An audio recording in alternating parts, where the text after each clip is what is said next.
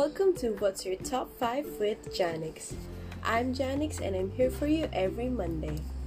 This is a podcast where I rank everything and anything rankable from 1 to 5 with added unprofessional and quirky commentaries. Topics ranging from movies to food to astrology to social norms and everything in between. So, before we start with today's episode, I'd like to thank a few people at tamang shoutout muna. so, hello kay Janelle. Thank you sa mga suggestions na sinabit mo via Instagram. I really appreciate it. Tapos, hello rin sa Tukmols na high school tropa ko. Pati sa Topak response, response team na mga beshes ko sa office dahil iilan sa mga kwento ko sa episode na to, sila yung kasama ko. Are you ready?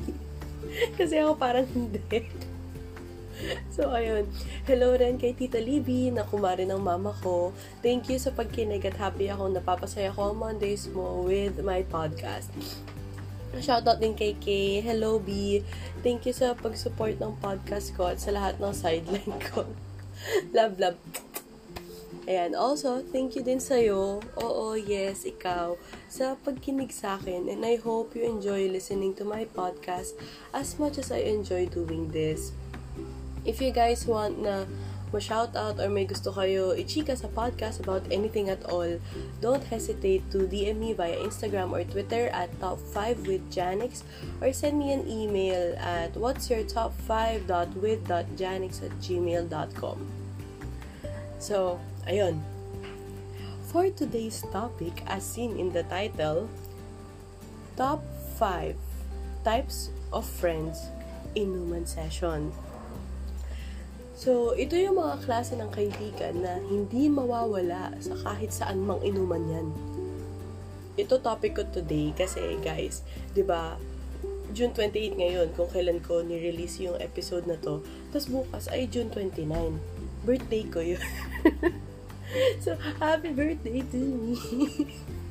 Tapos, miss ko na kasi uminom, tumawa, makipagchikahan, at sumayaw kasama mga friends ko. Kaya ito, ichichika ko na lang ang top 5 na klase na kainuman na always present, never absent.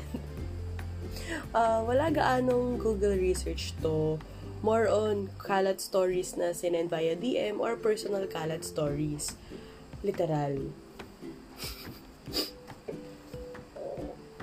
Disclaimer.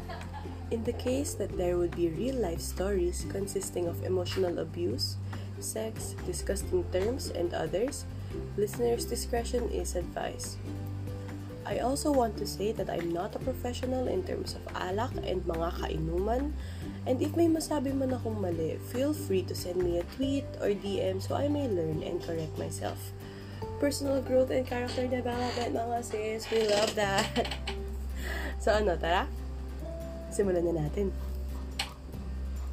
Top 5 uwihi. Ito yung mga kasama mo sa inuman na okay kasama sa umpisa. Iinom yan, shot yan, makikipagkwentuhan, sasali sa mga laro, sasali sa tong eats, sasali sa mga truth or dare, lahat. Pero, para siyang normal na kainuman. Pero pag mamaya-maya nananahimik na yan, medyo bantay-bantayan mo na ito yung mga kasama mo sa inuman na pag nagsabing magsi-CR lang siya, di na yan babalik. Hence, uwihe. Iihi lang daw, pero pauwi na pala. Mga pangit ka banding. Ghosters ng inuman. Well, naiintindihan ko naman sila kasi yung pagpapaalam sa tropahan, lalo na pag inuman, mahirap at may ma- at may baka may masabi at ayaw natin yun. Pero kasi may isang klase rin kainuman na puro for the road, for the road. Hindi na naubos yung kalsada para sa kanya. Lahat sinasyatan niya para sa kalsada, sa lahat ng kalsada. Tapos, going back, ito nga, itong si Uwihe, madalas kaya sila tumataka sa inuman kasi pwedeng sila yung may strict na parents or strict na jowa na pinapauwi na sila. O kaya sila yung laging nagsusuka or nakakatulog tapos, dahil doon, sila yung napagtitripan. Kaya, madalas, tumatakbo sa mga isipan ng mga uwihe. uuwi na lang ako kaysa ako yung mapagtripan. Tama ba? Nahuli ko ba kayo, mga uwi? Tigil nyo yan. Magpaalam kayo mabuti sa mga kainuman nyo. Mga wala kayong manners. also, madalas lalaki ang uwihi kasi hindi tulad sa most ng babae na pag nagsi-CR, madalas magkakasama. So, mahirap magkatakasan pag babae ang uwihi. Ayan. Story time. So, I have this friend na very introvert pero pag nakainom, napakadaldal. Let's call him Horsey. So, ayun na nga. One time, nagiinuman kami sa isang parang chill bar sa Morato na may good shit wings. Alam nyo na yan. Pero, kung gusto nyo malaman, PM nyo ako, send ko yung link ng FB nila, nagde-deliver sila. Ayun. E then, sa inuman na nga. Kwentuhan. Tapos, nag-start kami ng around 8pm. Tapos, naglaro pa ng mga Never Have I Ever, category game, ganun. Tapos, mga around 11.30, nananahimik na si Horsey. Side note, ito yung first time niyang ginawa yung uwihe na na-witness ko. So, hindi ko alam na sign na pala yun, natatakas na siya mamaya-maya. Tapos, sabi ko, okay lang ba siya? Tapos sabi niya, oo, okay lang ako. Tapos ayun, edi ako, okay, inom pa more. Tapos, mga 12 midnight, nagsabi siyang magsi-CR siya. Tapos biglang hindi na bumalik ako, being a bad friend when drunk, So, sorry na, kasi pag medyo may amats na ako, dire-diretso yung chikahan, tapos di ko na napapansin yung iba. Kaya, sorry. Sorry sa friends ko. Ayun. So, around, ano, mga 12.30, basta parang 30 minutes na kasi since nagpaalam siyang magbanyo. Tapos tinanong ako nung friend ko, nung isang friend na, Uy, Janix, asan si Horsey? Tapos ako parang, hala, oo nga, asa na siya. E di ako, nagmadali ako sa CR. Kahit na panlalaking CR yun. Tapos todo katok ako, sabi parang, Hoy, si, asan ka ba? Okay ka lang ba? Nakatulog ka na ba dyan? Do you need help? Ganon. Tapos, tumakbo, tumatakbo talaga sa isip ko is nagbe-bedtime na siya sa CR. Eh, dirty yung CR. So, basta ibang level yung dirty ng CR doon. Tapos, biglang, ibang tao yung lumabas sa CR. Tapos parang ako, ay, sorry po, Koya. Teka pa siya sa dyan. Tapos chinat ko at tinext ko na lang si Horsey. Sabi ko, asan ka na? Okay ka lang ba? Kasi baka may kumuha sa kanya. Alam mo yun, yung mga ganong, ganun yung tumatakbo sa isip ko kasi medyo praning din ako. Tapos, nag-reply ba naman sa akin, asa may trinoma na ako, malapit na ako sa bahay. Tayo na nun. Sabi ko sa kanya, ba't di ka nagsabing uuwi ka na? Sabi mo, magsisiyar ka lang. Tapos, alam, alam, alam niyo reply niya sa akin, hehe. so, ayun. After nun, napadalas ang uwihi niya. Every time lalabas with friends or lalabas with my, with our group of friends. So, ewan ko ba sa kanya, pwede naman niya sabihin na lang. So, nauwi na siya, bounce na siya, ganyan. So, ayun. Um, tinanggap na lang namin na friends niya na talagang uwihi siya pag nakainom. At pag nawawala na siya sa inuman, check lang namin yung CR. Tapos kung wala siya doon, alam na namin na pauwi na siya. Baka gusto lang niya talaga matulog na or magpahinga ganun. So, iniintindi na lang namin. Top 4. Wild. Okay. So, ito naman, yung mga nagiging wild in all aspects. Meron biglang sinasayawan kahit sino sa dance floor o kaya bigla na lang sasayaw kahit walang dance floor. Meron din yung kahit sino nilalande. Uh, parang sa kanta ng mayonnaise, paglaseng, dun ka lang malambing. Ganon. Meron din yung biglang nawawala, pupuntang CR, tas kayakap na yung inidoro at nagtatawag ng uwak. Ang ikukwento ko next, sa atin sa atin lang to mga ka-top 5 ha, walang lalabas. Alam mo talaga, secret. Eh, pinodcast ko na nga. So, basta ito na nga. Chichika ko na at medyo sisirain ko yung image ko ng very light. Huwag niyo ako masyado i-judge. okay. Ako kasi yung tipong, pag nalasing, sobrang likot at lahat ng tao friends ko. Tapos mamaya-maya, sa CR na ako, nagtatawag ng uwak. Dalawa lang ikukwento ko kasi pag ikwento ko lahat, isusumbong nyo na ako sa mama ko. At kung nakikinig ka man, mama, hello, shout out sa'yo. Saka gusto ko lang sabihin na, ma, ma, I'm sorry, ma. so, ayun, game. First kwento. Dun, dun, dun. Fourth year college ako nito. Medyo baguhan pa lang sa inom. Oh yes, medyo late na ako nag-inom at nagbarkada. Tapos, nag-inom kami sa may Pinoval, yung bar doon na maraming student din. Basta, basta yon alam niyo yun. Dapat siya ng isang karinderya na yung pangalan nagra-rhyme sa Tap Tap 2. yung mga Tomasino dyan, tsaka yung mga taga-Ubet, alam niyo na yan. Basta yon Tapos, kasama ko kapatid ko at inom kami ng konti, ganyan. E de, kwentuhan, masaya. Tapos, medyo sumakit na yung ulo ko. Parang nakaramdam na ako ng hilo. Tapos, tinext ko yung best friend ko. Sabi ko, lasing ako. At nagpapasundo na ako. Kasi hindi, hindi ko na kaya. Parang umiikot talaga yung mundo ko. Pero nakapagsalita pa ako at al- naalala ko pa lahat. Tapos, kasi parang first time kong malasing noon ever in my life. Tapos, hindi ko alam yung feeling na nasusuka or what. Kasi, baguhan nga lang ako sa inom. Hindi ko talaga alam. Tapos, dumating na yung best friend ko. Naglakad kami pa Espanya at nag-abang kami ng jeep pa uwi. Ihatid na raw niya ako kasi wasted shit na nga ako. Tapos, nakaupo kami sa harap. Ako sa tabi ni Kuya Driver, tapos siya sa may bungad. Sabi pa niya sa akin kung gusto ko ba sa bungad ako para may hangin, para mahanginan daw ako.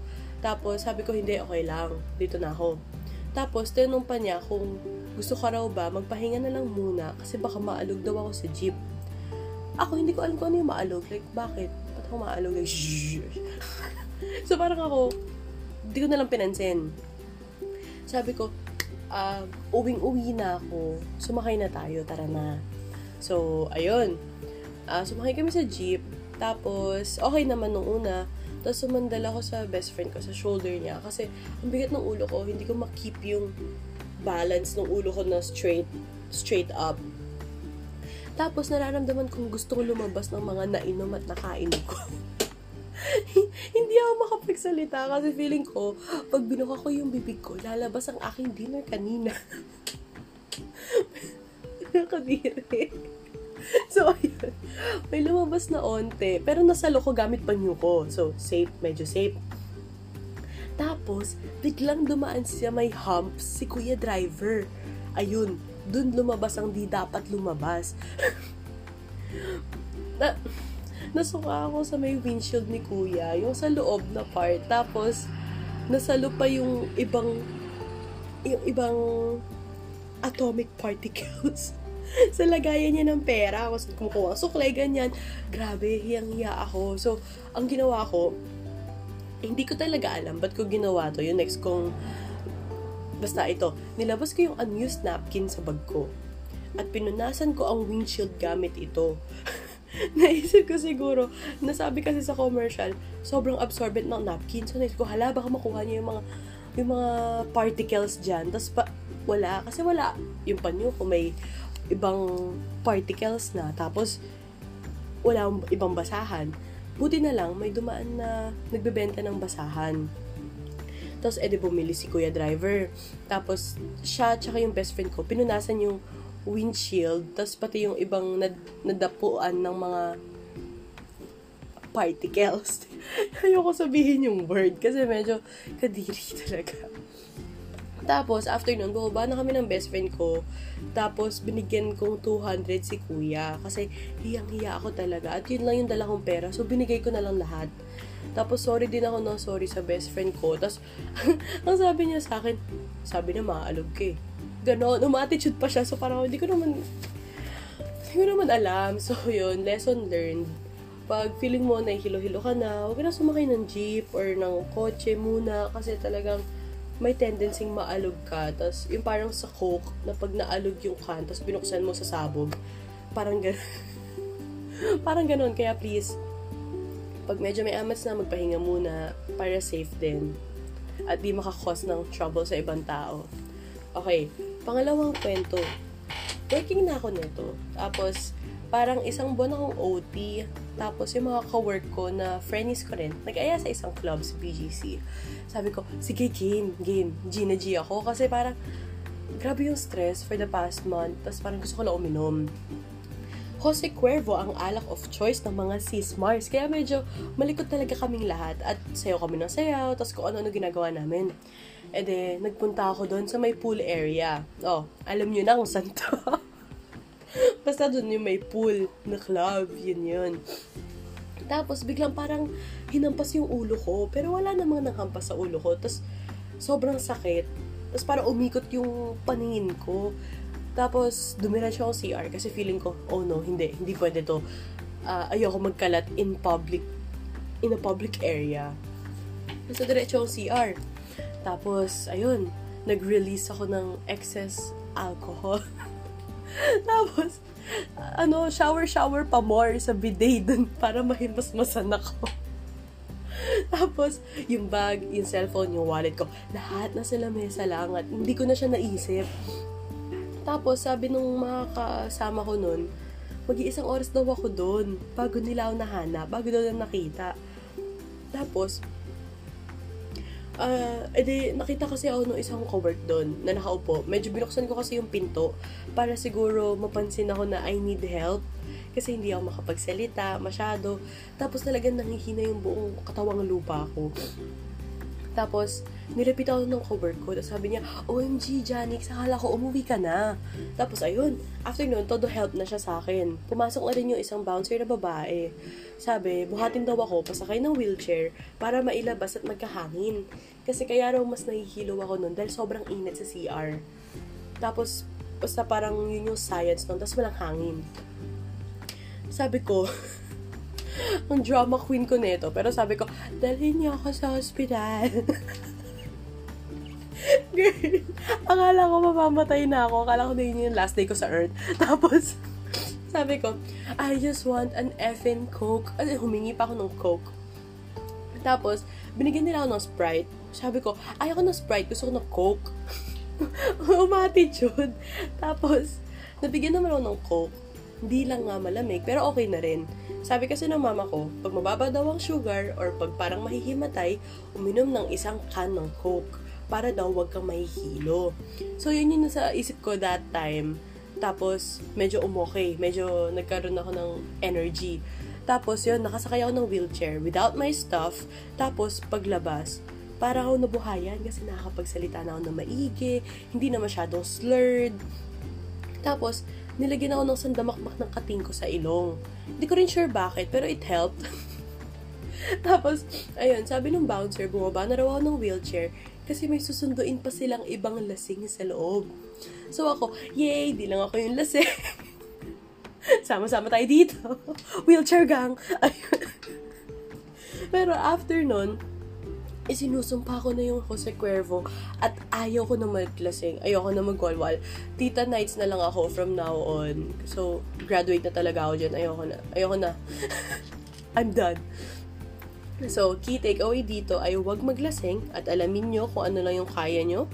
Mahirap rin kasi kung hindi nyo true tropa ang kasama nyo. Baka kung anong mangyari sa inyo.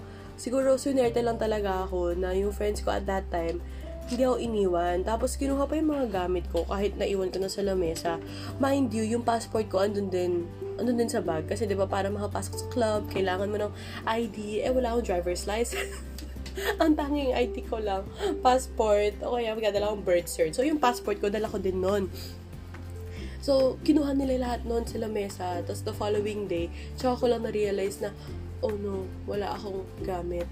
Tapos, nag-on na ako sa laptop. Tapos, chinat ko sila. Buti, asa kanila lahat. Lahat ng stuff ko, okay naman. So, yun. Shout out sa mga co-work ko na solid since 2017 and always lagi silang nag-look out for me at sa aming lahat. Lagi naman kami nag-look out for each other, lalo na pag nasa labas, outing, or pag nasa inuman. So yun, solid kayo. Love you all. Ayan. Top 3. Bidaman. So, ang bidaman, ito yung mga kainuman na puro sila ang gusto nilang topic. Puro, ako nga eh. O kaya, pag may nagkwento ng storya na tungkol sa ibang tao, sisingit sila na, paano ba ako? Ayan.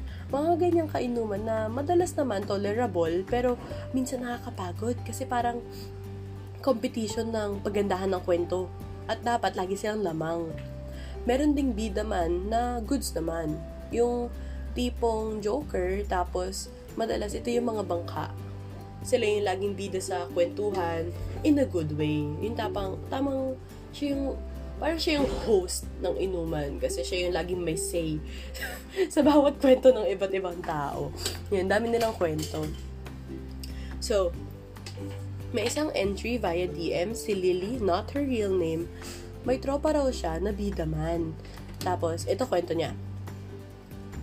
Meron akong friend na okay naman pag di nakakainom. Mabait, marunong makisama, at matulungin. Pero, pag nakakainom, lumalabas ang yabang at lahat ng kwento dapat tungkol sa kanya.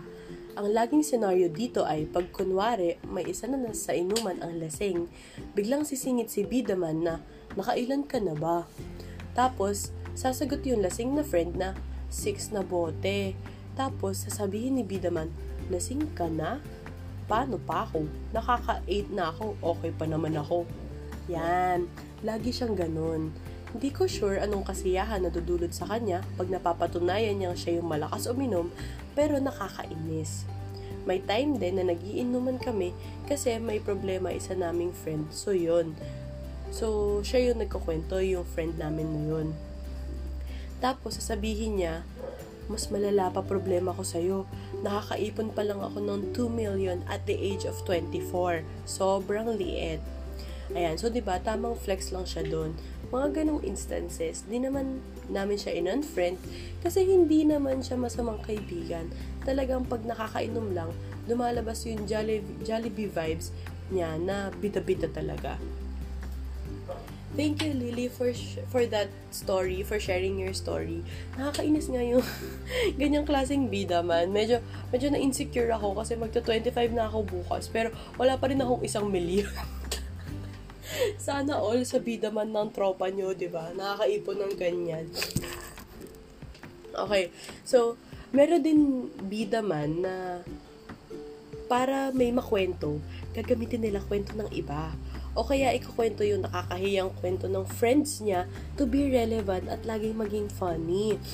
Huwag ganun, kasi pwedeng ma-offend mo yung yung friend mo na nandun sa kwento kwento mo na alam mo yun dahil lang gusto mo maging center ng inuman willing kang ipahiya yung friend mo Huwag ganun.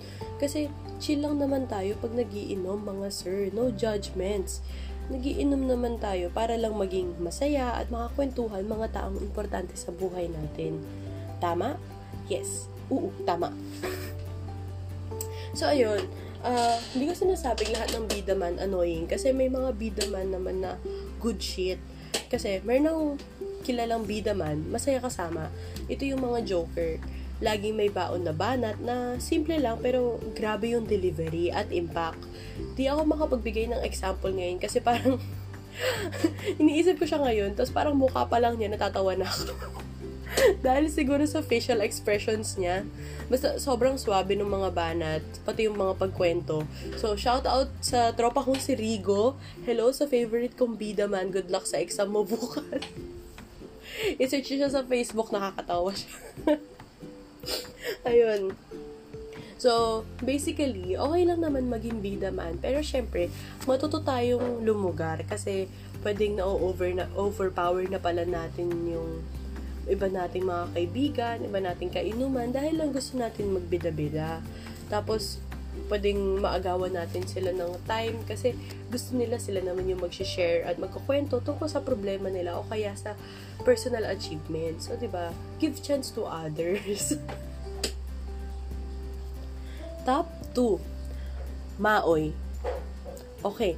So, Maoy, not sure if I'm pronouncing that right. So, DM or tweet me at Top 5 with Janix to correct me kasi hindi ko talaga sure kung Maoy or Maoy. Pero for this podcast, sasabihin ko na lang Maoy kasi parang mas tama yun. Okay, so, ayan. Ang mga Maoy, ito yung mahilig sa gulo. May pagka-war freak, ganyan. So, ito yung mga hanap gulo talaga.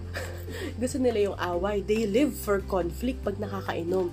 Ewan ko ba, parang na-excite sila or either pwede rin easily offended kaya gusto ng away. Yung mga kwento ko sa part na to, hindi ko na iba blind item ha, kasi mga tropa ko to nung high school. So, naglabas ako ng baho kanina. Lalabas ko na rin yung baho nila. Hindi, joke lang. Nagpaalam naman ako, okay lang daw kahit hindi sila i-blind item. So, okay, here we go. Let's go! First kwento. So, nasa Pampanga kami neto. Lahat kami, nasa college pa nung time na to. So, not sure if around 2015 or 2016 ata. So, basta ayun. Hindi ko nasasabihin lahat ng names ng tropa na magkakasama nun. Pero, kasi marami, marami kami. Ang importante sa kwento na to ay yung characters na si Michael, si Kim, at si Rigo. So, ayan. Si Michael at si Kim, may thing na hindi namin sure kung ano. Basta, sabihin na lang natin na MU sila. Ganyan. Si Rigo at si Kim, mag-best friend yan. Um, basta yun. So, gets nyo na. Michael, Kim, MU, Rigo, Kim, best friend. Ayan. So, nasa Pampanga kami at sineselebrate namin ang birthday ni Rigo at ni Kim kasi magkalapit yung birthday nila. Tapos, masaya naman. Videoke, inuman, kwentuhan, chill lang. Sobrang chill. Maya-maya, itong isa pa naming friend na si Ernst, hello Ernst, pati, pati si Rigo, lumabas, tapos bumili ng MP lights. Anim ata yun. Siyempre, bilang mga estudyante kami at doon na kami sa alak na tipid pero lasing. so, ayun na nga. Nagiikot ng shot. Sobrang kadiri ng lasa ng MP talaga. Pero syempre, ayoko naman maging KJ. So, shot pa rin ako. Si Rigo at si Kim, close talaga yan. So, chikahan sila dun sa gilid. Tapos, nakita ni Michael. Ito, hypothesis ko lang to ah. Feel ko, nag-low-key selos tong si Michael kasi si Kim ang kausap ni Rico. Ganun. Siyempre, nakainom na rin at lahat. So, yun, nag-amok si Michael. Kumuha ng isang paso at pinunuto ng MP lights. Sabay sabi sa aming lahat na ang di uminom nito, hindi ko tunay na tropa. so kami, parang, no, di namin iinumin yan, kadiri. Kasi, kaya sobrang kadiri dahil gusto pa niya, walang chaser. Pangmalakasan talaga yung trip niya, ewan ko bakit. Uh, tapos tinitignan lang namin siya, pero nag-aamok talaga siya. So, pinalagan na lang namin para matapos na. Ayun, ede, shot kami, tig isang baso ng MP, as in lahat kami. Tapos, ako, nasa gilid lang, medyo malayo, pero not too far, para marinig ko pa rin anong ganap doon sa side nila Kim, Rigo, at Michael. Kasi parang juicy chika. May na doon naman akong chismosa o minsan, so sorry na agad. So, ayun biglang nagkaroon ng tulakan na eksena doon, ganon. E di ako, oh no, ano yan? ano yan? Huwag kayo magtulakan, ganyan. Sobrang high school drama, nakakainis. Tapos, ang weird kasi parang saglit lang, biglang nagyayakapan na sila. So, to be honest, hindi ko talaga alam kung ano nangyari. At medyo blurry talaga yung gabi na yun. At di ko na maalala in detail kung ano talaga yung nangyari I'm sorry. Pero, tatry ko kumuha feedback sa iba kong mga tropa. Baka may naaalala sila. Pero, ito lang yung sure ako. Ang ending ng gabing yun, lahat kami wasak. At never na kaming nag-inom ng MP kahit kailan. Up to this date. So, hello mga tukmol. See you soon pag okay na lahat.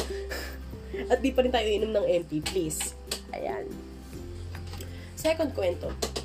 Sa amin naman nito, sa amin naman ni Kim to. Parang sa kwento ko kanina itong si Kim, tsaka ako, nag-FO, tapos parang kakabalik ko lang sa grupo nun dahil sa past issue. Basta medyo toxic akong friend dati. Pero I believe in character development, kaya nagbago ako for the better. so, going back sa kwento, andun kami sa bahay ng isa naming friend sa Bulacan. Marami rin kami nito, pero again, hindi ko nasasabihin names ng lahat kasi baka malito na kayo sa kwento. Ang important character sa chika na to Si Kim, ako, at si Mark. Ayan. So, pagdating sa bahay ng friend namin, binaba namin yung gamit namin at naglaro ng beer pong at baraha. Okay naman, medyo ilangan lang kami ni Kim, kaya iba muna kinakausap ko. Kasi ayoko ng gulo, syempre. Nahihiya rin naman ako sa ginawa ko before, nakatoksikan.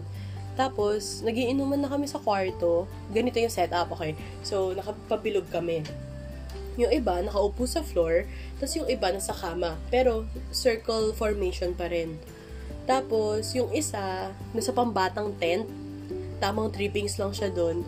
Tapos, meron isa nakahiga sa kama. Magnanap daw muna siya. Okay. Tapos, um, naglalaro kami ng baraha, di ba?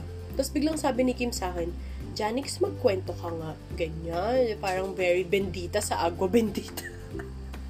so, I assumed about my life since kakabalik ko nga lang sa grupo at MIA ako for a few months. Tapos sabi ko na lang, medyo patanga-tanga moment, sabi ko, ano ko kwento ko? Tapos parang sabi niya, bakit daw yung boyfriend ko at the time yung pinili ko over her, ganyan. Yun kasi yung background ng pinag-awayan namin. Tapos sabi ko, akala ko ba okay na tayo, ganyan. Tapos, dinuro-duro niya na ako mga sis. And nasa taas siya, ng, sa kama siya. Ako nasa baba. So, talaga maraming feelings yung pagduro niya sa akin. Para nakakapanliit. Ganyan. Tapos, sobrang sakit na ng mga sinasabi. Hindi ko na, hindi ko na mas- masabi exactly kung ano yung mga sinabi niya. Kasi parang hindi ko na maalala eh. Naalala ko yung panduduro niya tsaka yung mukha niya. Ayun. Tapos sabi ko na lang, umiiyak na ako nito. Iyakan na kami dalawa. Eh. Sa away kami. Sabi ko, kaya mo ba ako inaya dito sa Bulacan para duru-duruin at awayin? Ayun. Tapos parang ako, akala ko ba okay na tayo? Ganyan. Tapos the rest ng grupo, ng tropa namin, tahimik. Tapos parang, awkward. Ganyan. Tapos, nung nakahiga, yung nakahiga sa kama, na nagnanap, yun si Mark. Bigla siyang umupo at sabi, oh, shot na ha. Ayan. Feeling ko, yun yung way ni Mark na pakalmahin yung vibe. Kasi parang masyado na mainit. So, parang icebreaker, ganyan. Doon ako nakahanap ng time para tumayo at lumabas may ibang natira kasama si Kim, tapos yung iba, sinamahan ako sa labas. Sabi nila, may mali ako dati, oo. Pero, mali rin yung ginawa ni Kim, na parang inaway ako sa harap ng lahat, eh kaming dalawa lang naman yung may issue. Mamaya-maya, dumating si Kim dun sa labas. Tapos, kung asan ako, pinuntahan niya ako. Ayan. Niyakap niya ako at nag-sorry. e de, excuse, sorry.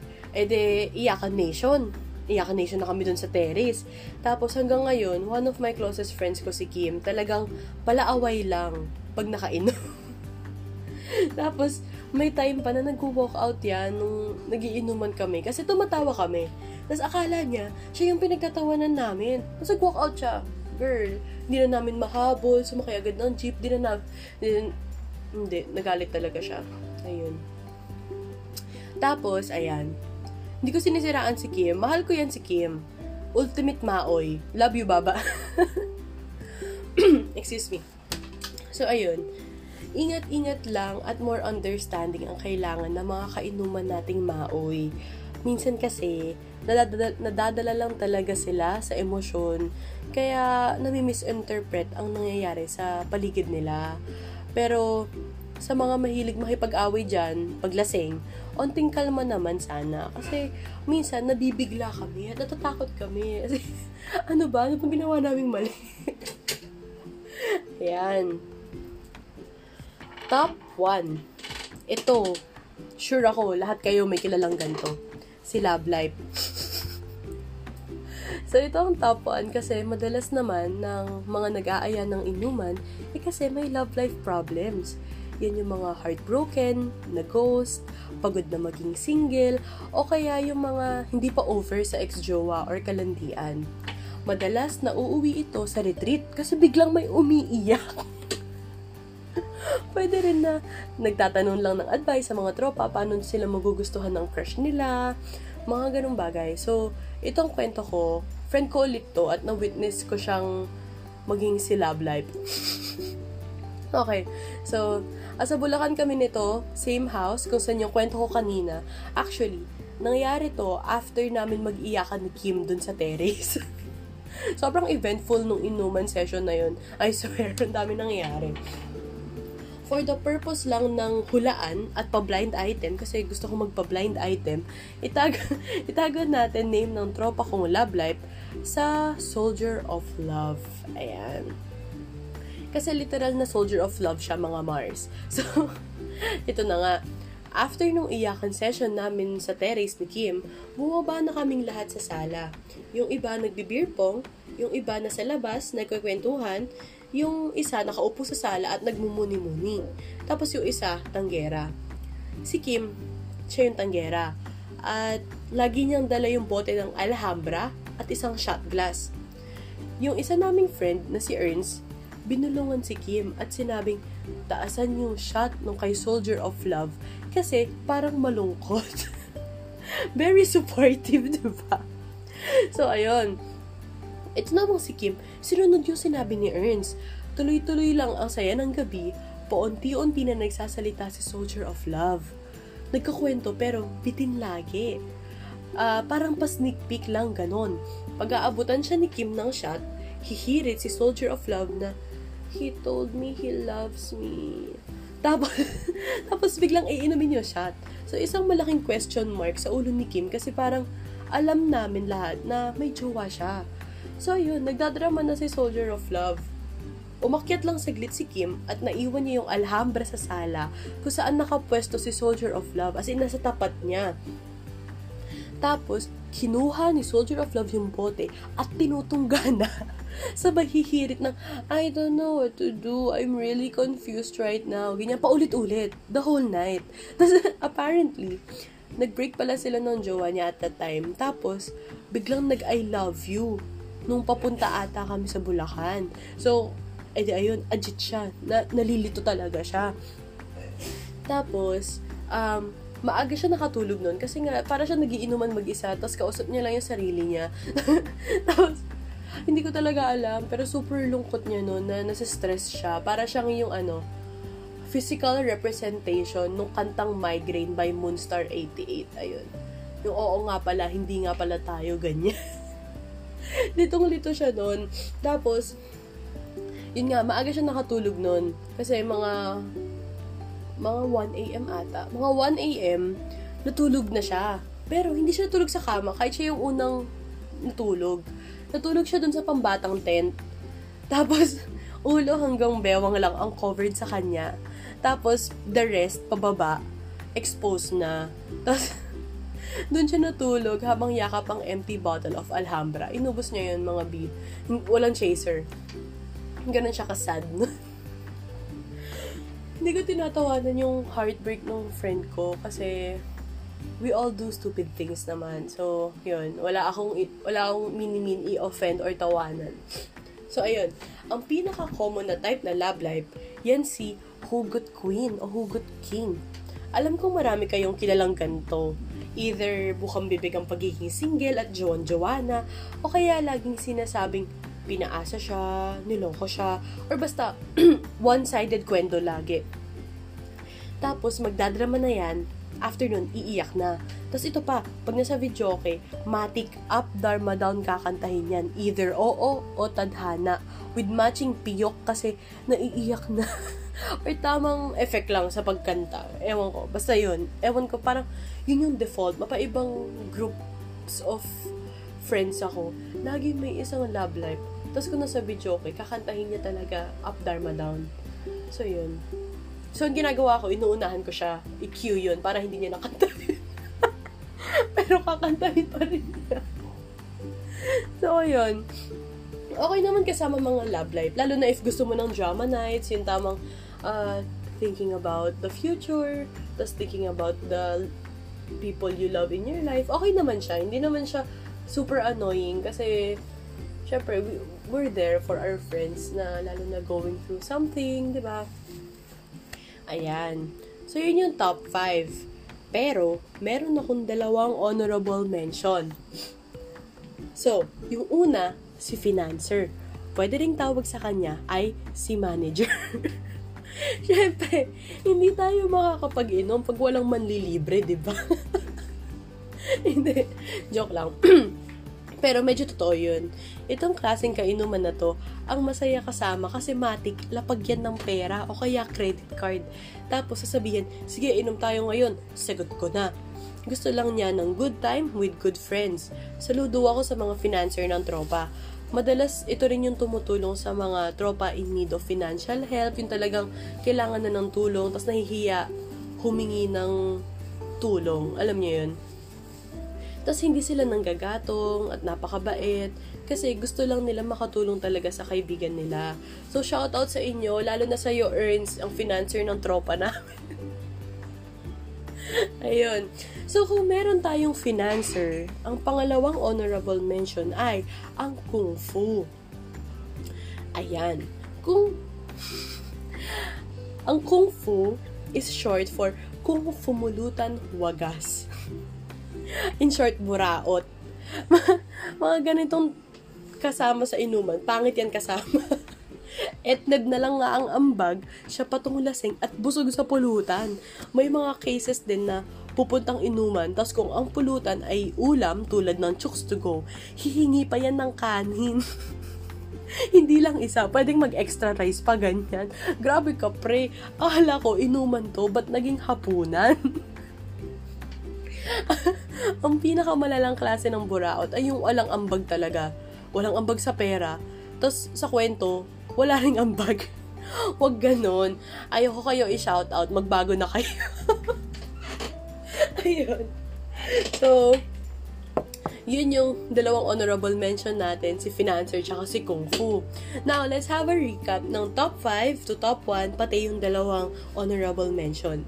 So, top 5 is yung Uwihe, top 4 si Wild, top 3 si Bidaman, top 2 si Maoy, top 1 si Love Life, at ang honorable mentions natin ay si Financer at si Kung Fu. Key takeaways. Drink in moderation, mga ka-top 5. Masaya uminom, oo. Pero, syempre, yung iinumin natin, yung kaya lang ng katawan natin. Kasi hindi naman to competition. We drink to enjoy ourselves and the company around us, ba? Tapos, ang naisip ko habang ginagawa yung podcast na to, nung episode na to, namimiss ko na yung tropa ko. At gustong gusto ko na sila makita. Pero keep safe muna tayong lahat. Tapos, palagan muna natin yung mga virtual inuman para pag sure na na safe na sa labas, makaka-party na tayong lahat ulit, di ba? Ng kumpleto. Another thing na nakuha ko dito is, ang kalat pala ng friends ko. Ako din, ang kalat ko pala. so, ayun, guys. Ito ha, ito. Uh, on a serious note, enjoy the little things in life. Alam kong kayo rin may mga kwentong bonding at inuman with your friends na hinding-hindi nyo makakalimutan kasi sobrang memorable at yun yung nagpa-strong ng friendship nyo. If wala pa, if wala pang ganong memory, don't worry and look forward for what's to come ang dami-dami pang pwedeng mangyari sa buhay natin. Let's all live life to the fullest and drink responsibly. Char, pero ayun na nga, treasure, treasure all your loved ones. Ba? I'd like to thank everyone who listened and who are continuously listening to my podcast. I wish you all nothing but happiness and datong. For next episode's topic, I'll be discussing the top 5 friend betrayals. Ito dapat yung topic this week, but due to popular demand for drunk content, ito muna.